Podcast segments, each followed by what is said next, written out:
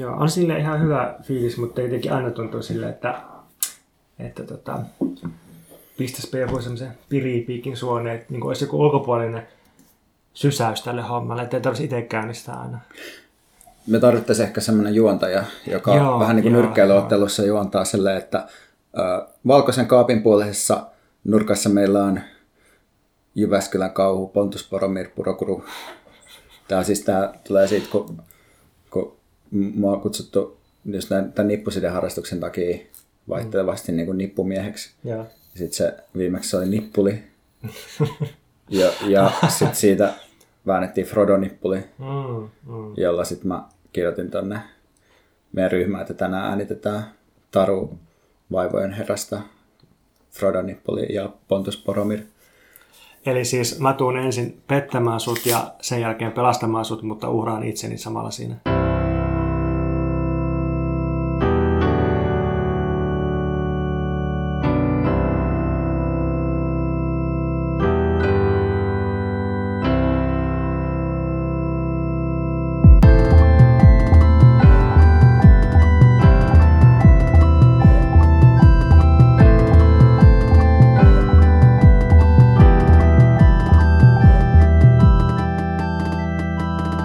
Tervetuloa kuuntelemaan Mikä meitä vaivaa podcastin 25. jaksoa, joka on samalla suuri juhlajakso. Meitä julkaisee Voimalehti, meitä sponsoroi äh, Vasemmistofoorumi ja juomat meille tulee Club Matelta. Edessäni juhlallisesti huojuu ja heiluu juhlien toinen pääsankari Pontus Purokuru. Moi! Mä oon miettinyt, että kun monilla bändeillä on joku nimi niiden fanijoukoille, että esimerkiksi mä yritän päästä nyt syksyllä BTS on tämmöinen korealainen poika pop-bändi, niin niiden keikalle jonnekin Eurooppaan, niin, niin tota, niillä, on, niillä on semmoinen nimitys niiden faneille, siis peri, niin kuin perinteinen, että ne kutsuu niiden faneja armeijaksi, siis niin kuin army. Niin pitäisikö meillä olla, mikä meitä vaivaa kuuntelijoille, myös joku nimitys? Vaivaiset. Tai vaivaantuneet. Musta vaivaiset. Okay. Sitten voisi olla semmoinen vaivaisten talo, joka olisi vähän niin kuin uusi työväentalo, ja sitten siitä lähtisi uusi työväen, prekaarin työväen organisoitumisen kulttuuri. Vaivaisten liike. Ja ei mulla tässä ollut mitään, mitä mun piti sanoa. Mä oon ihan hukassa tässä. No, sä olit viime jakson lopussa myös hukassa, ja ehkä se vetosi meidän kuuntelijoihin, koska me saatiin tosi paljon todella loistavaa palautetta. On tullut niin koskettavaa palautetta, että musta tuntuu tosi hyvältä koko elämän ja tulevaisuuden suhteen. Oikeasti siis tuntuu niin kuin olemisen perussääkeitä myöten tosi hyvältä tämä palaute.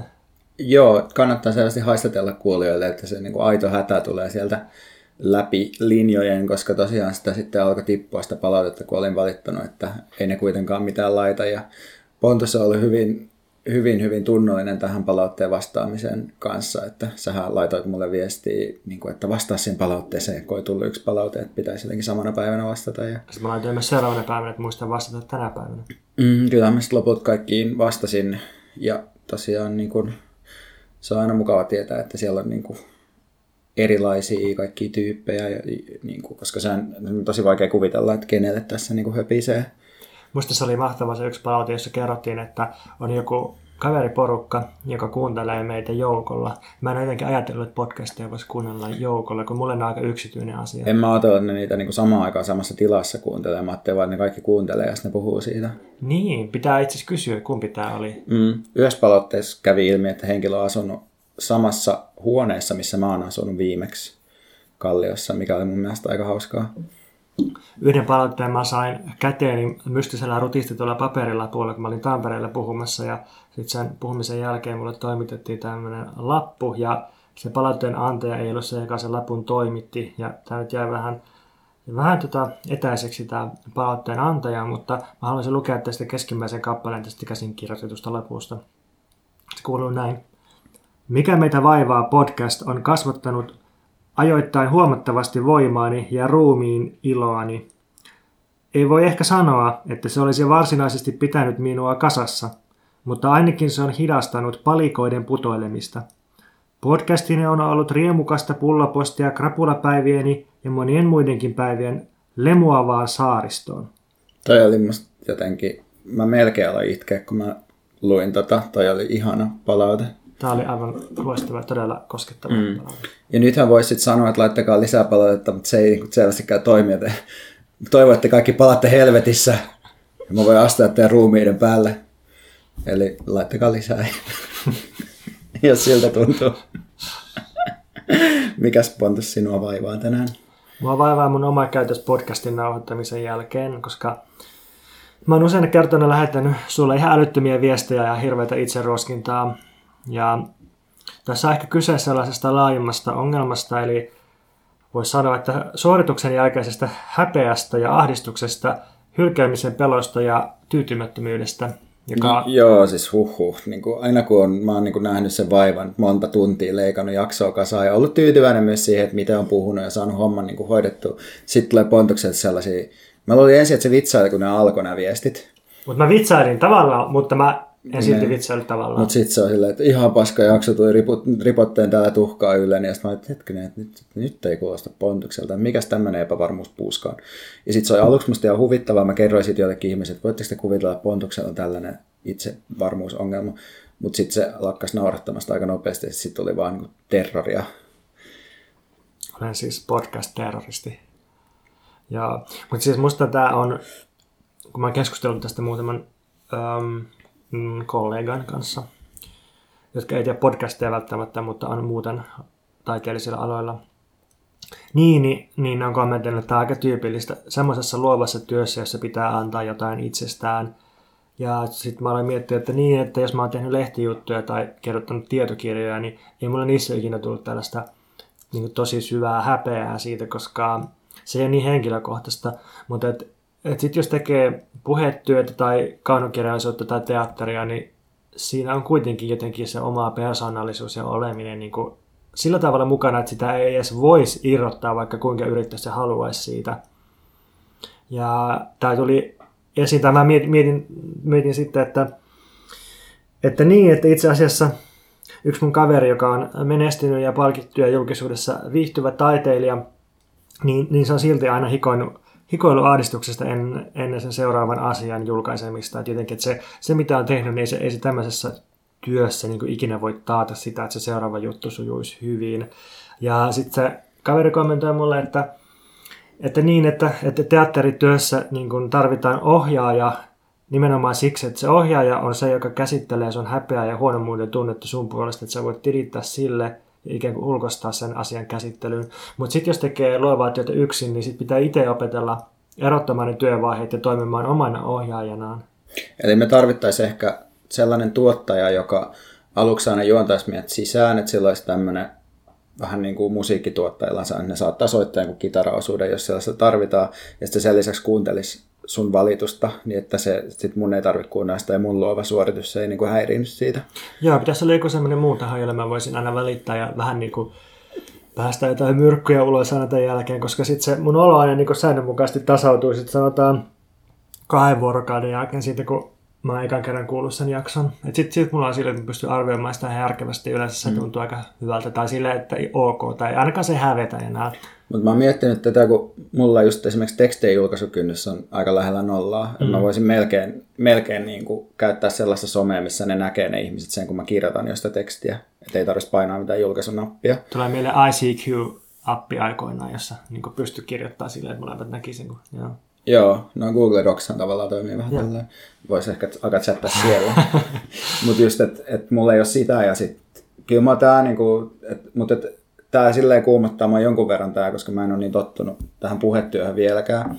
Mutta jotenkin just, just se, että, että on niinku vaikeeta hyväksyä sitä, että se mitä sä sanot menee suoraan pihalle. Tai mm. totta kai niinku, mähän leikkaan, että mulla on niin kuin joku kontrolli, mutta ei sitä voi niin kuin ikään kuin puhua uusiksi enää sen jälkeen, kun sä oot kertaalleen ne jutut puhunut. Mm. Siinä on joku se niin kuin itsensä alttiiksi laittaminen eri tavalla tästä niin kuin puhetyössä. Mutta samalla me ollaan nyt tehty jotain, ehkä kahdeksan kuukautta tätä podcastia, niin musta tuntuu, että on opettanut mut puhumaan ja tuottaa, tuottaa puhetta niin kuin tarpeen vaatiessa mistä tahansa aiheesta, millä tahansa tavalla. Ja, ja nyt on huomannut, kun on käynyt kirjakeskusteluissa puhumassa tänä keväänä, niin se on ollut paljon helpompaa kuin kaksi vuotta sitten, kun edellinen kirja tuli. Että kyllä tämä jotain opettaa johonkin vie ehkä. Niin mulle kyllä sopisi hyvin sellainen, että, niin kuin, että Suomessa olisi vähän vilkkaampi sellainen radio- ja televisiodebattikulttuuri. Mä oon oikeastaan ihmetellyt sitä, että miksei mua koskaan kutsuta mihinkään radiodebatteihin, mutta sitten mä oon todennut, että se varmaan johtuu siitä, että niitä ei vaan järjestetä ollenkaan. Niin. Tai sitten siellä niin kuin joskus, joskus harvoin on joku semmoinen, että siellä on jotain poliitikkoja. Mutta mä olisin täydellinen semmoinen radiodebattityyppi. Voisi servata ihmisiä, olla viihdyttävää ja kaikki tämä onnistuisi niin kuin näin. Meidät voisi laittaa väittelemään keskenään. Silleen avotaan joku aihe, ydinvoima. Ja sitten toinen, toinen puolesta, toinen vastaan. vastaan. ihmiset ei arvioi sitä, että mitä mieltä voisi olla, vai kumpi on parempi. Ei kun en mä haluaisi sellaista niin nihilististä. Joo, mä haluaisin, että mä voin täysillä niin palaa se jutun vuoksi, ja sen takia se väittöön pitäisi koskea joko Frank Zappaa tai South Parkia. Hei, me voidaan väitellä näistä joku jakso, mutta mä haluan sanoa vielä mikrovaivauksen. Kuuntelin yhtä podcastia, yhtä uutta podcastia, suomalaista podcastia tässä, en halua mainita sitä, se oli erittäin hyvä, mutta mua järsi todella paljon se, että, että se puhetapa oli niin henkeään pidättelevän, jäykän, asiallinen, että niin kuin, melkein niin kuin lähti kaikki 70 prosenttia vettä, mitä, mistä mun keho koostuu pois, että teki mieli kuivua kasaan. Se oli ihan sietämätön. Jotenkin niin kuin kaikki kirskatti kiinni vaan sen jäykkyyden takia. Mikä sua Veikka vaivaa? No, me puhuttiin meidän viime pölhöuutisjaksossa eri syistä seurata näitä kansallismielisiä tubettajia. Ja mulla jäi sanomatta siinä tavallaan ehkä kuitenkin se niin kuin jotenkin ilmeisin syy, minkä mä ajattelen olevan itsellä taustalla. Siinä, miksi mä katson näitä, mikä mä luulen, että myös monilla esimerkiksi jollain niin kuin piffillä tätä seuraavilla se syy. Niin mä, mä oon nimittäin huomannut, että silloin kun sinne Screami jonoon sattuu joku tällainen vähän niin kuin skarpimpi tyyppi tai jotenkin vähän uhkaavampi tyyppi, niin mun kiinnostus lopahtaa niin kuin se saman tien siihen kuunteluun ja, sit, ja katsomiseen. Eli siellä on myös tällaisia skarppeja tyyppejä no, jossain välissä? No aina on jonkinlainen spektri. Mm. Siis silleen, että no se voi olla vaikka skarppi siinä mielessä, että mä ajattelen, että okei, toi, ton puhe voi olla sen verran suggeroiva, että joku niin kuin semitolkuissa oleva ihminen voi lähteä siihen mukaan.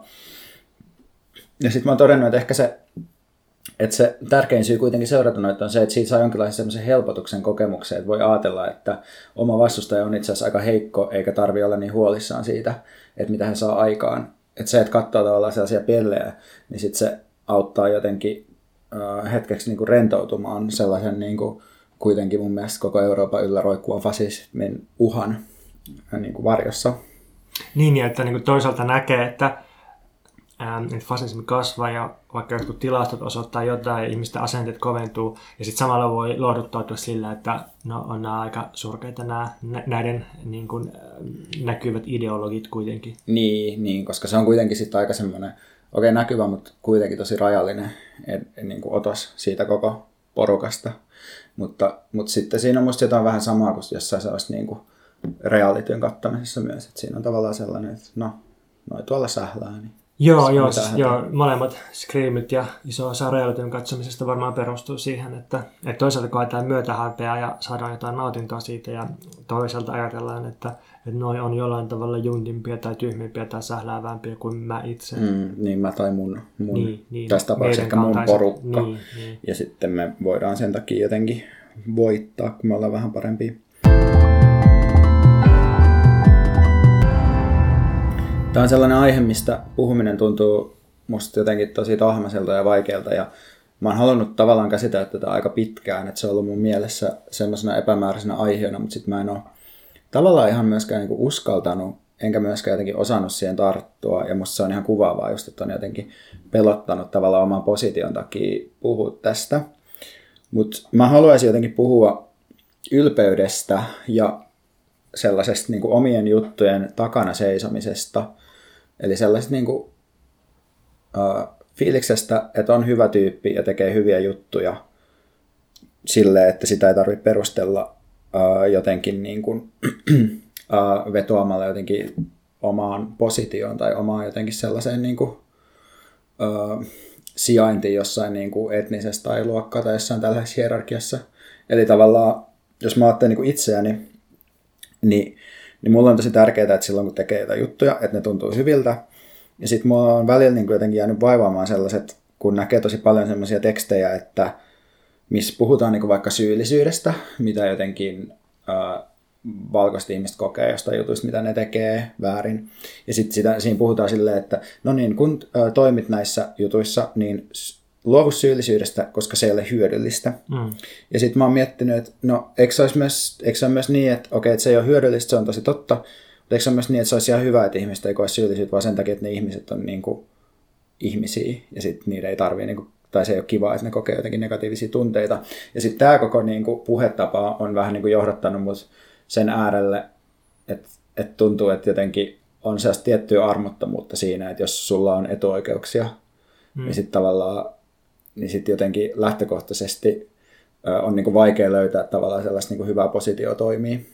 Mm. Tämä on tosi sekavaa edelleen. Eli jo, sä muotoilit tämän asian hyvin delikaatisti, ja jos mä nyt ryhdyn norsuksi, joka juoksee Stokkan posliiniosaston läpi ja vähän käristää tätä, niin menisikö tämä jotenkin silleen, että ää, et, et siinä tietyssä lokerassa, jossa mekin luikerrellaan, niin paras on se, joka jyrää itsensä yli koviten ja luettelee pisimmän rimpsun omia etuoikeuksiaan.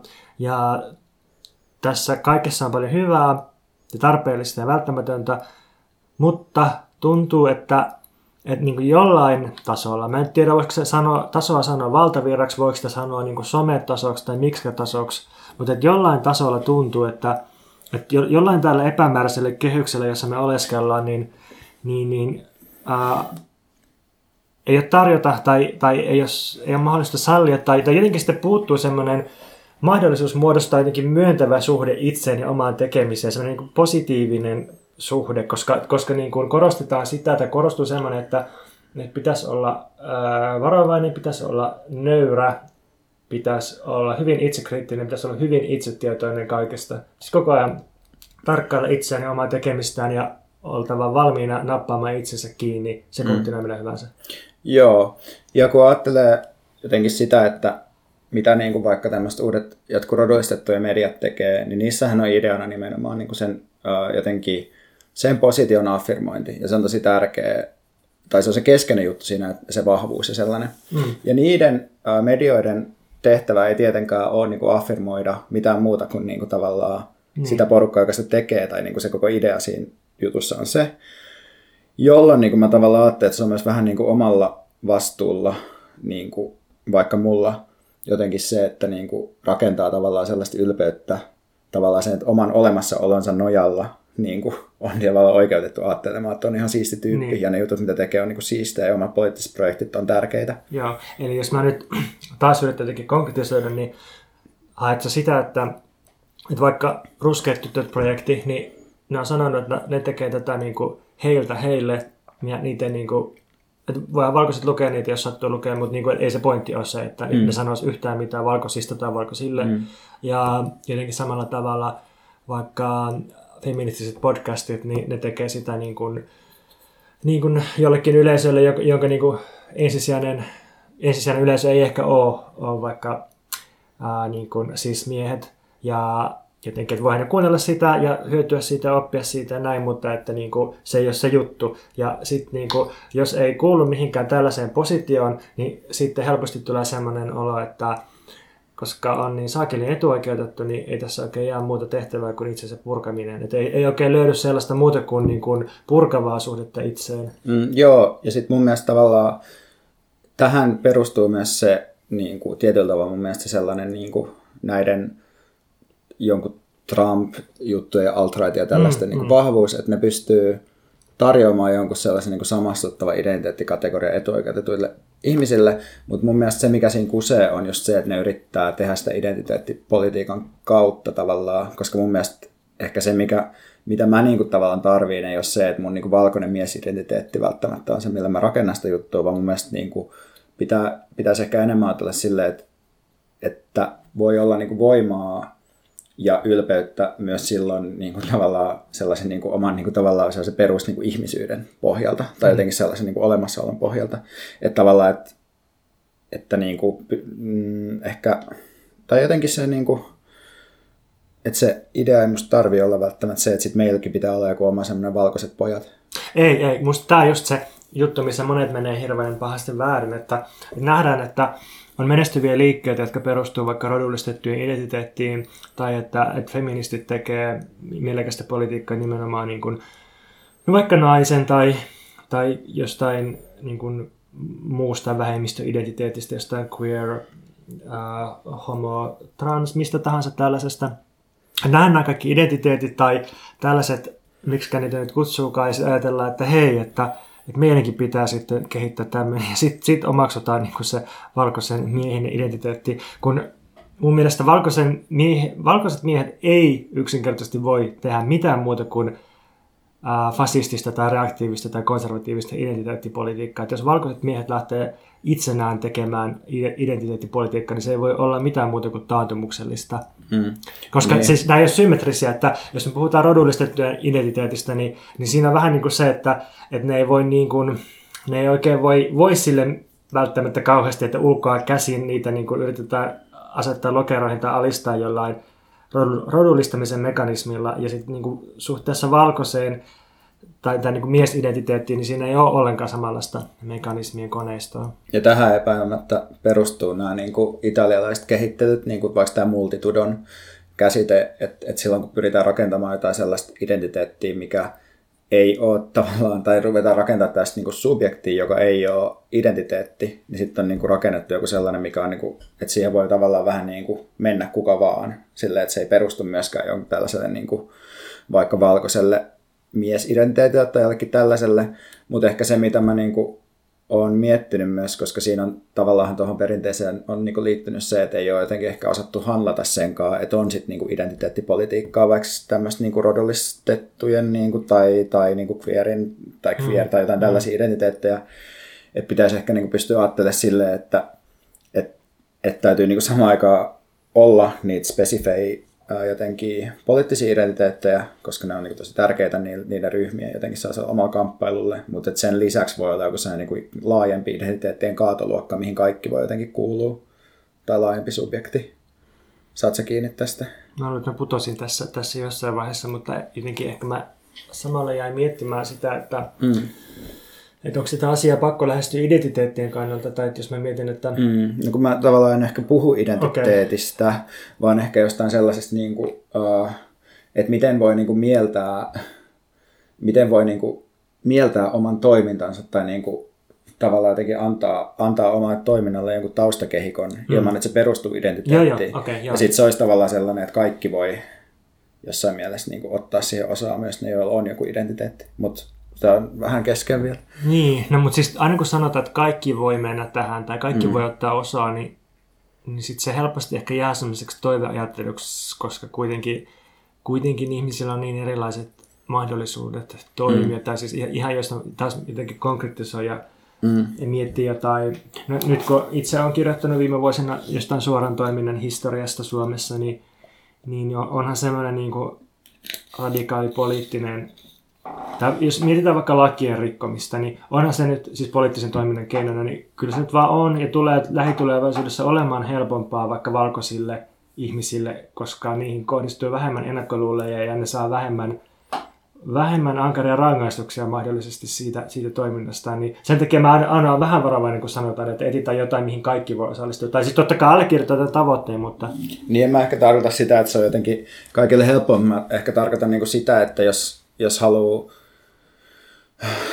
jotenkin ajatella toimijuutta silleen, että mitä se voi olla niin, että se ei perustu mm. identiteettiin, niin sitten tavallaan voi ehkä rakentaa jonkun sellaisen niin kuin, yrittää rakentaa jonkun sellaisen position, että se, sen idea ei ole ainakaan niin kuin lähtökohtaisesti sulkea ulos mitään niin kuin mm. identiteettejä. Joo, joo, joo, mutta ehkä niin kuin se meidän, eli siis sun ja mun kaltaisten ihmisten, joilla mm. on, on niitä etuoikeuksia, jotka ei voi tehdä identiteettipolitiikkaa, mm. niin ehkä se meidän tehtävä olisi tosiaan yrittää kehittää jotain sellaista, sellaista poliittista näkökulmaa, jossa voi kokea sitä ylpeyttä siitä, mitä tekee, tai voi, voi niin kehittää omia voimiaan ja, ja jollain tavalla toimia ilman, että se tosiaan menee, menee niiden etuoikeuksien puolustamiseen tai, tai on, on tota identiteetti politiikkaa tai, tai tota kääntyy muiden, muiden sortamiseksi jollain tavalla. Ja minusta tämä on niin kuin, ainakin niin kuin meille tai mulle kaikkein tärkeimpiä kysymyksiä tällä hetkellä, koska tuntuu, että jos me ei onnistuta kehittämään tähän jotain hedelmällistä vastausta, niin sitten seuraa just sitä, että et, et sitten ne valkoisen ylivallan kannattajat ja nihilistiset natsitrollailijat, niin niillä on kyllä vastaus tarjota jotenkin eksyneille valkoisille miehille tai monille muillekin, että, että ne sanoo, että tässä on tämmöinen identiteetti ja, ja te voitte kokea tästä ja tästä ylpeyttä ja ja tämän takia sitten tällaiset fasistiset liikkeet onkin noussut. Tai ei tietenkään pelkästään tämän takia, mutta kyllä tämä on yksi iso osa sitä, että nykyään kun kaikki tuntuu olevan vähän tuulia ja hukassa, niin, niin sitten fasistinen liikesuuntaus on semmoinen, että siellä on selkeät vastaukset siihen, että, että tota, mikä kasvattaa sun voimaa ja mistä sä voit olla ylpeä. Mm. Tietysti tässä niin kuin, varmaan tuohon voisi myös vastata sellaisesta intersektionaalisesta näkökulmasta, että no et kyllähän niin kuin, niillä tyypeillä vaikka, jotka menee mukaan johonkin tällaisiin uh, Soldiers of Odineihin ja tällaisiin, niin, niin niillä yleensä myös, tai että kaikillahan on niin kuin, etuoikeuksia, mutta kaikki on myös jollain, niin kuin joiltain osin tavallaan alisteisessa asemassa suhteessa muihin. Niin sit, mm. niin kuin, voi ajatella, että vaikka niillä tyypeillä, jotka menee tällaisen toimintaan, niin niillä usein on myös jotain sellaisia niin kuin selkeitä tavallaan ulos sulkemisen kokemuksia joiden Joo. takia ne sitten niinku kokee vetoa tällaiseen jotenkin itseään voimistavaan juttuun. Joo, ja jopa piilaakson nörteillä niin usein löytyy nuoruudesta jotain sellaisia erityisesti jenkki koulumytologian hierarkioihin nivoutuvia kokemuksia siitä, että, että tota, on ollut jotenkin kiusattu mm. tai pilkattu tai ulos suljettu nörtti. Mm.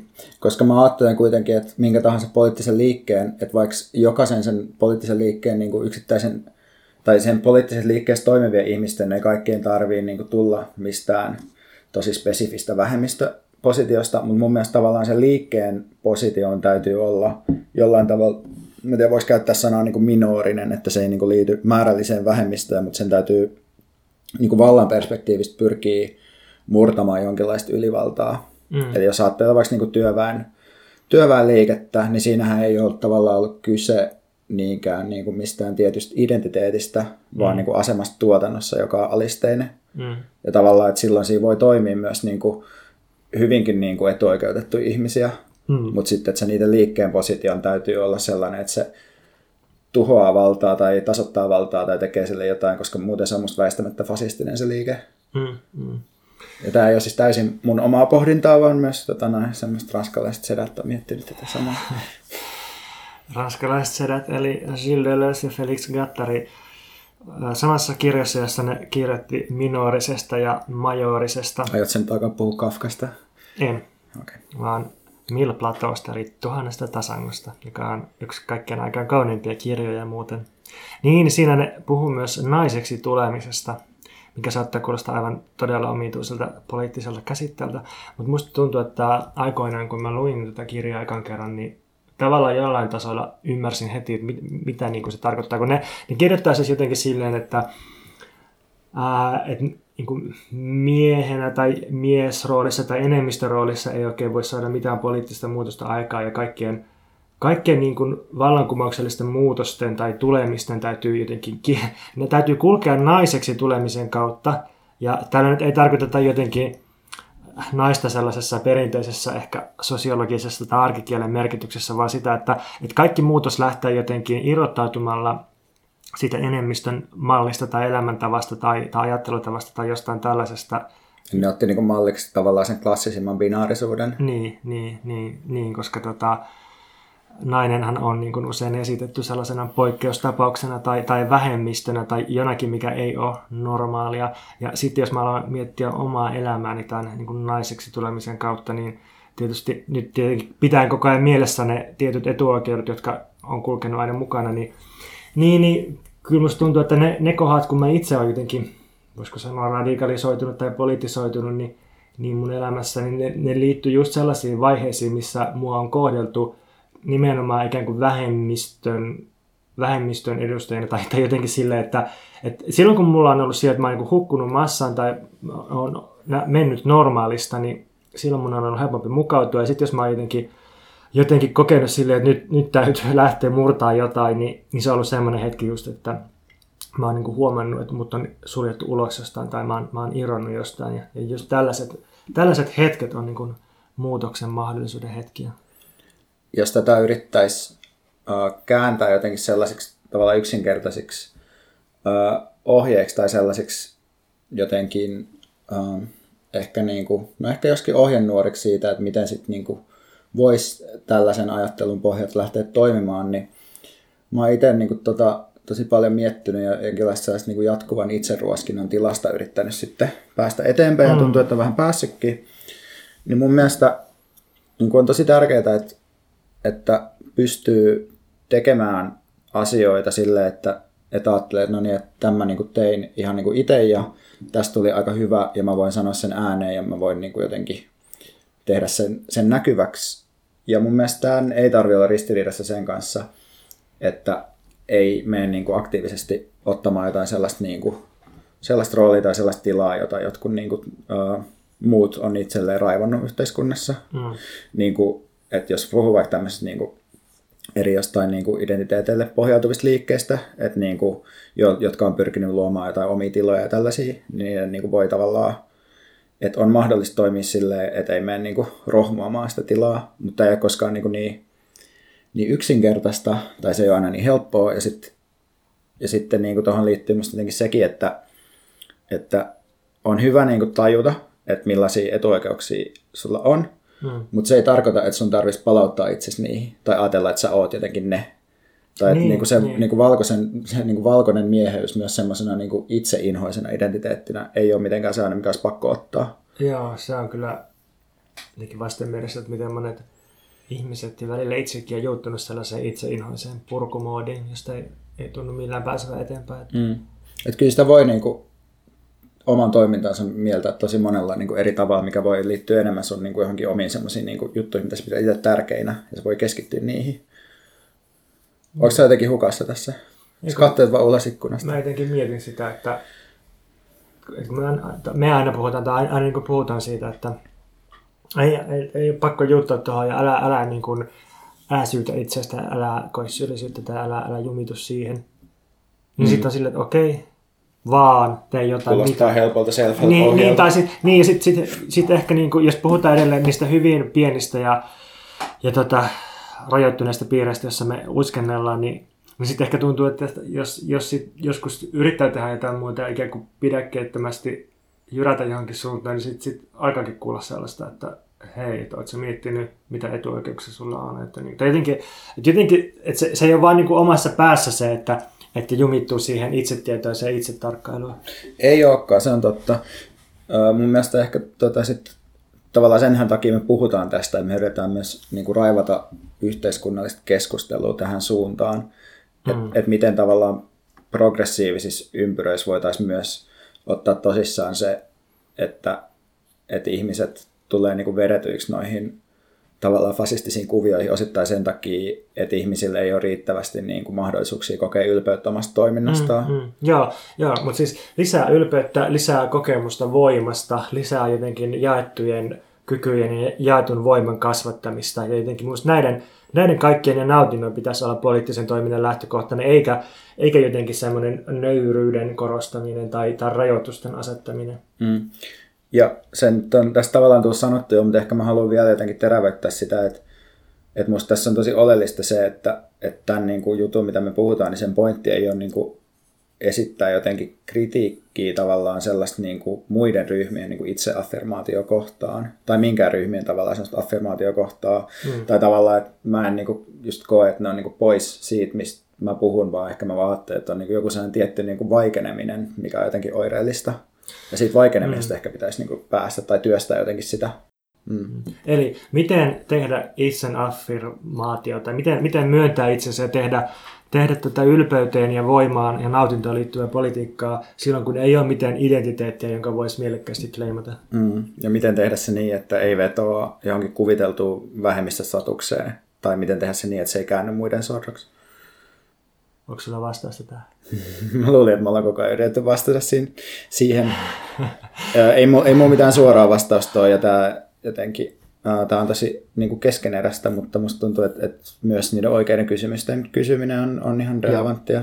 Kyllä. Toivon myös ehkä, että jos jollain on tähän jotain niin kuin hyviä keloja, niin voi, voi olla yhteydessä. Tada, tada! Svenska hörnan! Vibara Lyder. Oliko oikein lausuttu? Kyllä. Me vain tottelemme. Oliko oikein suomennettu? Kyllä. Me vain tottelemme. Vibara Lyder on yleinen perustelu kaiken maailman palkkatyöläisillä keskitason natseista aina TE-toimistojen virkailijoihin. Ja tämä on tietysti tapa, tapa tota, jatkaa maailman tuhoamista ja tapa päästä irti omasta vastuusta. Ja tämä on myös sellainen vastaus, jonka sosiologi Roland Paulsen sai tehdessään etnografiaa Ruotsin TE-toimistosta. Ja tämä Roland Paulsenin kirja, kirjan nimi on siis Vi bara lyder, ja haluatko Veikka lukea tuon alaotsikon? Uh, joo, hetki vain, kun kaivan sen täältä. Eli uh, en berättelse om arbetsförmedlingen.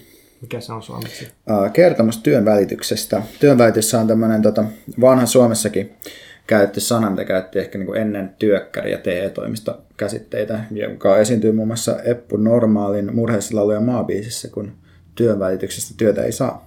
Aivan, mutta että yhtä aikaa Suomessakin työkkärin tarkoituksena oli siis välittää työtä eikä, eikä välttämättä pelkästään kontrolloida. Ja nythän taas tiedetään, että työkkäristä ei juuri mielekästä työtä saa. Niin, mikä tietysti menee aika lähelle sitten tätä niin. muinaista eppuakin. Mutta siis itse en ole lukenut tätä Roland Paulsenin kirjaa. Haluaisin kyllä, että joku suomentaisi sen.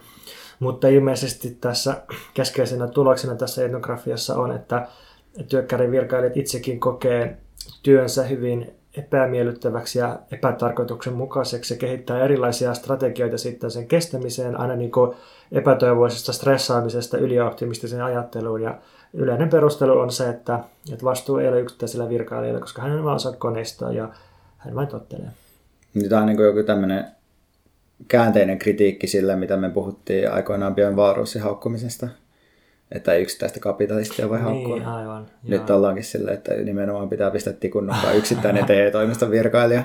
Ei, ei tostahan ei voi päätellä sitä, vaan se on vain niin psykologisesti kiinnostavaa, että miten ihminen kestää tehdessään hirveitä työtä, jonka se tietää, että sitä ei ole muuta kuin tuskaa ja kärsimystä.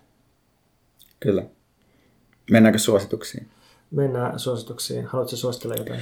Uh, joo, mä haluaisin suositella keskustelunormien rikkomista, jota mä oon itse kokeillut viime päivinä, kun mä lähdin tota haastamaan tuon pressiklubin ohjelman vierasvalintoja. Siellä on tämä tämmöinen monille tuttu liberaalitrolli Tere Sammanlahti vieraana kaksi kertaa Sanna Ukkola lyhyen tota, pressiklubin vetämiskauden aikana.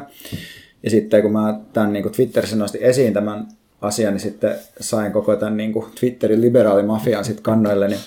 Ja muista on ollut tosi hauskaa testata niiden aivojen rikkomista – sillä, että on sillä, että itse asiassa mua ei kiinnosta vittuakaan keskustelijoiden kanssa, mua kiinnostaa argumentit ja nyt menee blokkilistalle.